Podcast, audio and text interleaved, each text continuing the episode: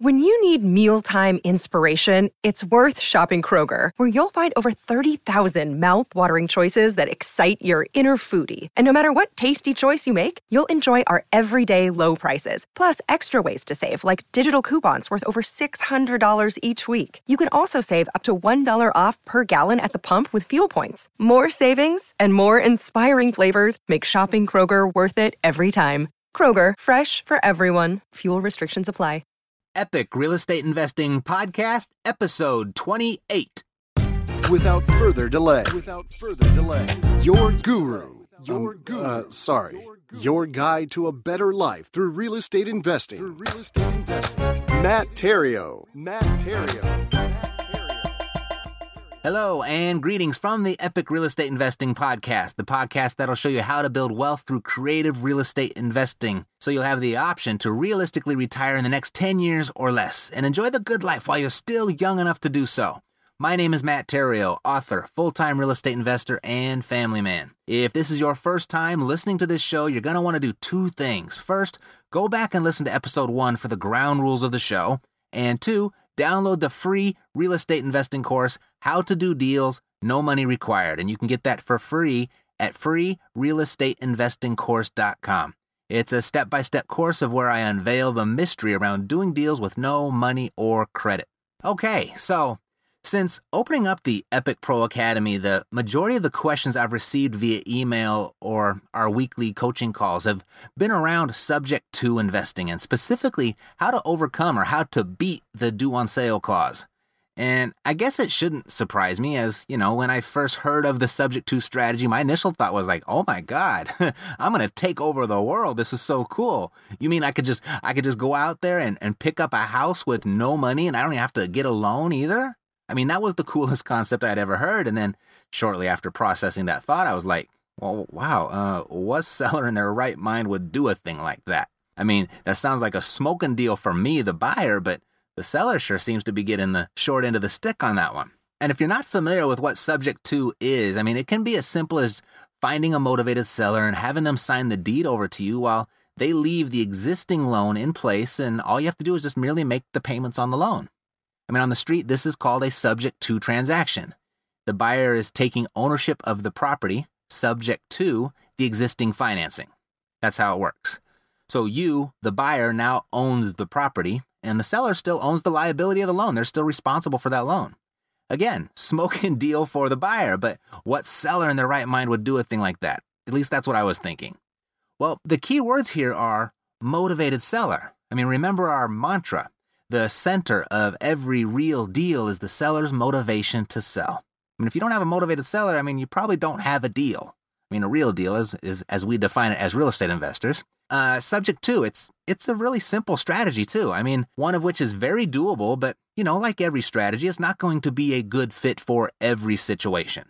Like seller financing or lease options or private money or hard money, whatever it may be, Subject to, it's just another tool in the toolbox of which enables you to use someone else's money to transact your real estate. I mean, typically your ideal situations for subject to are, you know, when you cross paths with property owners behind on their payments, uh, experiencing pre foreclosure, or owners that have little to no equity in their property. I mean, they'd be the most open to a subject transaction, probably. As well, though, just about any situation where timing is of the essence. I mean, any situation where a quick takeover of the property is in order to solve the challenge at hand. I mean, that's also an ideal scenario for a subject to transaction. So, should you come across a scenario where a subject to transaction it seems applicable, in order for you to have a chance of making it work, you've got to really focus on what's in it for the seller. I mean, it's always what's in it for the seller, right? And that actually goes for every deal, I suppose. But if you want to get what you want, a property subject to the existing financing, then you've got to give the seller what they want. And in most cases, in a subject to, the, the seller's going to really want peace of mind. There's something going on in their life that's that's keeping them up at night. So you're going to be giving them a good night's sleep. That's what your your subject to transaction is going to do. And most of all, you'll be um, preserving their credit score as much as possible, I suppose. Depends on how much in how much it's been damaged before you found them, but mo- that's primarily the uh, the two benefits. You give them peace of mind and you get to preserve their credit score. that's exactly what a subject to transaction enables you to give them. Now, if they're concerned about whether you are going to follow through or not, I mean, actually, and actually make those payments, I mean, which is a very common concern that, that will come up, that typically does come up somewhere in the conversation. You can simply explain that the risk of losing the equity in the property, the time that you have invested, the money that you have invested, and the, and the equity that you're getting, the risk of losing all that will keep you from missing payments. I mean, as an investor, it's your best interest to maintain those payments. This is how you feed your family. And you'll explain it to the seller in, in some fashion like that. Now, subject to, as I mentioned, it's not going to fit every scenario, but when it does, it's not as hard to execute as it may seem as, as long as you're clear with regard to what subject to is. I mean, if you know what it is and you know how to explain it to the seller and you know what steps to take to protect you and the seller, you can build your entire business around using this strategy. I don't see anything wrong with that, and I don't think that's unrealistic by any means. In that comment, I mentioned as long as you know what steps to take to protect you and the seller. From the buyer's perspective, as, as good as this strategy sounds, there are some things to be aware of, some things that you need to protect yourself from. And one of the ways to protect yourself is to make sure that the seller knows everything that you know about this strategy. I mean, it's in your best interest to essentially educate the seller on what exactly it is that you'd be doing by taking over their property subject to. Full disclosure and complete transparency with the seller is going to keep you out of a lot of potential trouble, as it typically always will. But with subject to, full disclosure is not a step that you want to accidentally miss or forget. I mean, basically, you just don't want to find yourself in court with the seller accusing you of stealing their home. That's not a good place to be. I mean, the investor almost never wins that argument. And now, unless you've covered every base, and even then, I mean, there could be some risk. So, full disclosure, best policy. Mean, my motto is just be straight with people and make sure everyone gets what they were promised. And that right there should keep you out of court. A very cherished real estate investing mentor of mine said, you want to stay out of court, make sure everybody gets paid. That was his motto, and I've kind of adhered to that, and I haven't found myself in court yet, knock on wood. Okay, so there are also there are two more places where you want to be very careful. The next is don't take over a property just because the owner agreed to give it to you. I mean, it can be very exciting, especially if it's the first time for you when a seller signs over the deed to you for nothing. I mean, they just say, "Here, take it." My caution to you is don't take the property just because the seller agreed to sign it over to you. I mean, it still has to be a good deal. And a good deal defined is a, a property that meets your criteria and a seller that will meet your terms. You need both parts of the equation to be present for it to be a good deal for you. I mean, I understand, yes, you're excited because you found a seller that has met your terms, but you still have to confirm that it's a property that will meet your criteria. Specifically, that it'll meet your minimum deal standards for either your cash goals or your cash flow goals. Now, the biggie that you want to protect yourself from is this is the big one. It's probably one of the most feared, yet misunderstood, but it's also the most fascinating subjects in real estate investing. It seems to be the most fascinating. Everyone's obsessed with this for some reason. It's the dreaded due on sale clause. Now, as simple as a subject to transaction can be, it's this specific clause found in most loan documents today that, that stops most investors dead in their tracks from moving forward on a subject to deal. Now, I'm going to spend the remainder of this podcast dispelling as many myths as possible about the due on sale clause as I can. And I'm also going to give you two strategies, simple and effective strategies on how to overcome it, on how to beat it. Now, some of the myths can be dispelled by simply just understanding the due on sale clause's origin, understanding its history, where it came from, why it's there. So, where did it come from? Okay, glad you asked. The uh, the due on sale clause and you'll sometimes hear it referred to as an acceleration clause. It's an authority clause in a loan document that gives the lender the right to call the loan due, regardless of when, regardless of the amount of the outstanding balance. They, it gives them the right to call that due for really just about any reason that they want. Now, many people think the due on sale clause applies only when title of the property is transferred away from the borrower's name. Not true.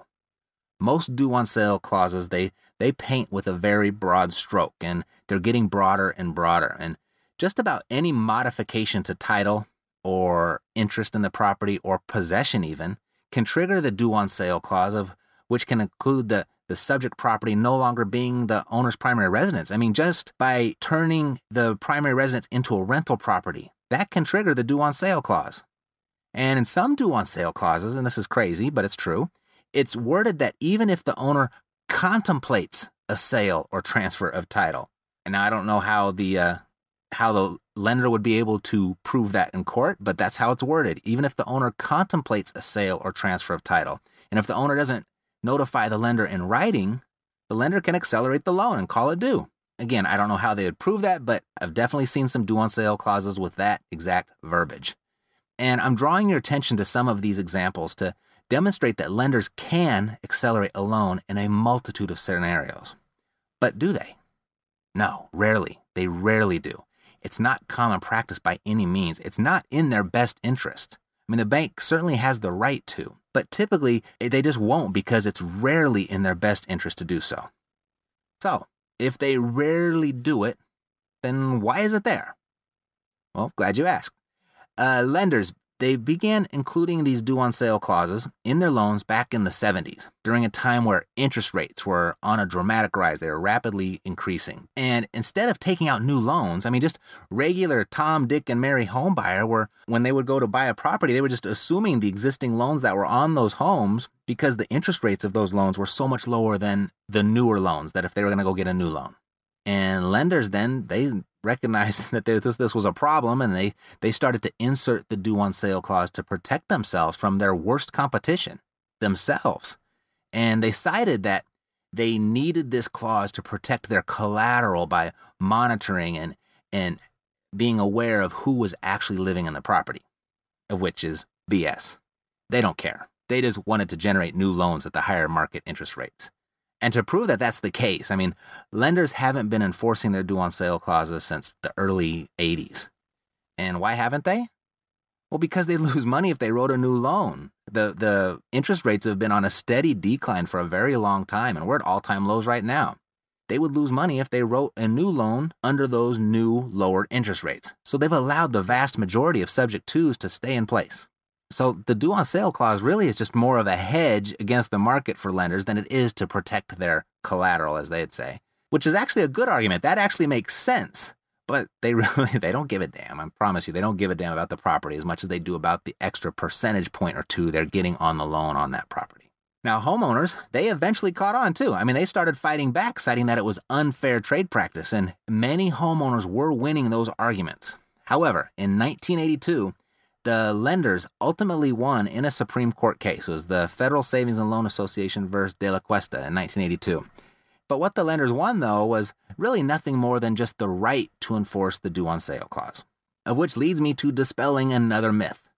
Violating the due on sale clause is not against the law. It is not illegal. You are not going to jail for violating the clause. Did you hear that, realtors? is not illegal. I don't care what your broker has told you.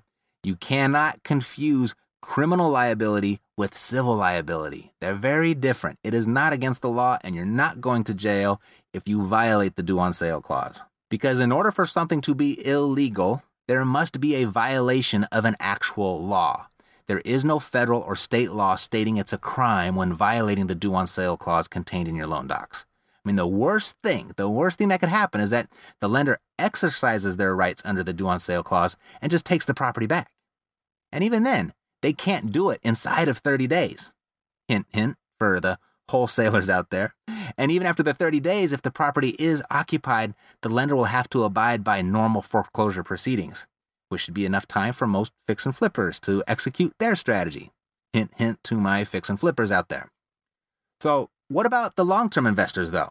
I mean, the big question is are you willing to take over a property subject to with the risk of the lender catching on, with the risk of the lender busting you? That's really only a question that you can answer. I mean, you know your situation better than anyone else. Uh, but if the answer is yes, meaning you're willing to take the risk, and I use the word risk very loosely, but if you're willing to take that on, you have two real viable options on how to approach it. At least the two that I know of, and the two they are the same two that have worked for me. I mean, you can either go in the back door and try to sneak in, or you can go in the front door just screaming, Hey, honey, I'm home. so let's discuss the back door first, okay? It's the old trust assignment trick. All right, there's a loophole that many investors exploit. The Reagan administration back in 1982 enacted the Garn St. Germain Depository Institutions Act, of which was to revitalize the housing industry by ensuring the availability of uh, plenty of money to loan for the purpose of home purchases. Probably very similar to something that's going to happen soon. That's just my guess.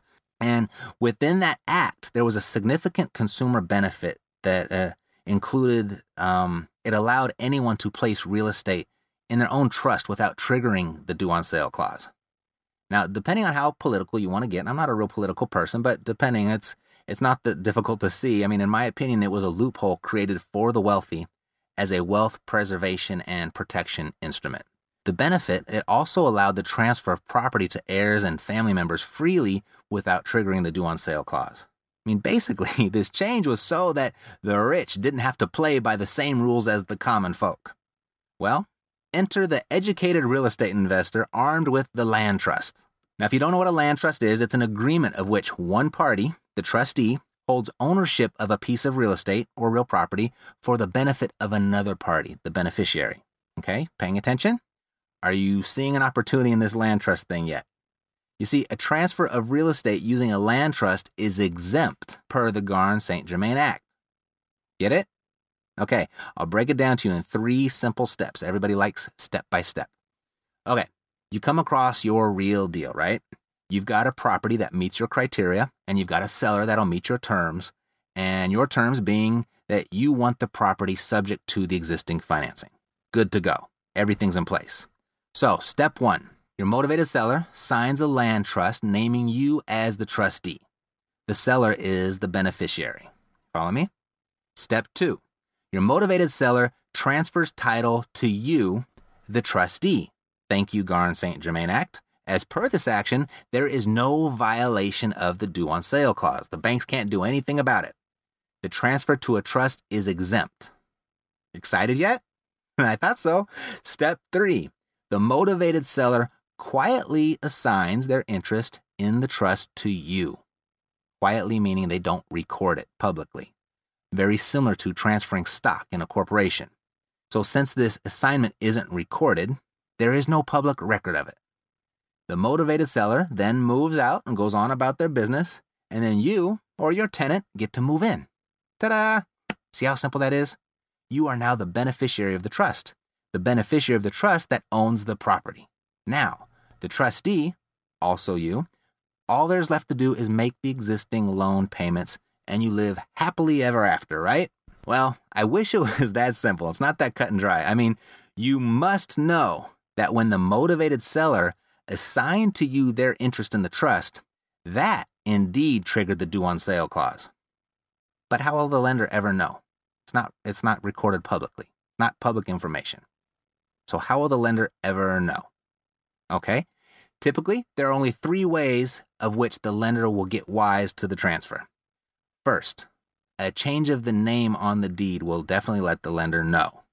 However, the name on the deed is a trust, a trust of which, if you did it right, it bears the motivated seller's name. So if Joe Smith was the name of your seller, it would be the Joe Smith Trust. Okay? Or you can do it with the property address. If it's 123 Main Street, you could be the 123 Main Street Trust. You see, by naming the trust with something related to the property, it isn't even going to raise an eyebrow as it's a very common estate planning practice. Happens all the time. It happens all the time, every day, in non subject to transactions. There's nothing out of the ordinary here for the lender to even investigate. Second, another way the lender typically finds out is when they receive a mortgage check from a name different from what the name they're used to seeing. But that's really not likely, as bank officers, they're so far removed from the payment processing in the administration department. And, you know, actually, as an extra precaution, you know, there's another way to, to make sure that that doesn't happen. Just open up a new checking account in the name of the trust and send checks from the trust. I mean, not even the officers would investigate if they saw the name of the trust on the check. I mean, everything would line up. There wouldn't even be a hint of suspicion. Now, the third way the lender might get wise is the most common way. They see a change of beneficiary on the hazard insurance. You see, when you change the name of the insurance beneficiary, the lender receives a copy of the change also. But if title went into a land trust, the new beneficiary in the insurance policy is the trustee of the land trust, and that would be you. So you've got your insurance without having to change the name of the beneficiary. Again, this is a very common estate planning practice of which the lender sees on a daily basis and has no reason to raise an eyebrow. So, there, if you know what you're doing, it's very easy to overcome that due on sale clause. There's not much risk in the due on sale clause at all. However, there is still a risk. Okay? So that's that's sneaking in the back door. Let's try the front door approach now, which I've done also, and this is probably the way I do it most often now. Let's imagine from the beginning the same scenario with our motivated seller as as soon as you get an agreement from the seller allowing you to take the property subject to the existing financing, turn the entire file over to a third party servicing company and let them do the rest. I mean, let them do everything. Let them communicate with the seller, let them communicate with the bank. I mean, completely remove yourself from all parts of that conversation. It's kind of like when when two lawyers talk. When lawyers talk to lawyers, they, they speak the same language. They respect each other's position. They understand what each other's going through. And they, you know, they just pass paperwork back and forth. There's no emotions involved. It's just a, it's an everyday thing. It's no big deal. And that's how it works when note servicing companies are, are speaking with other note servicing companies. They speak the lang- same language. They understand how it works. And it's just passing paperwork back and forth. So once that's done, once they've completed their duties, all there is for you to do, I mean, whatever you do, just make the payments. Actually, in both scenarios, make the payments.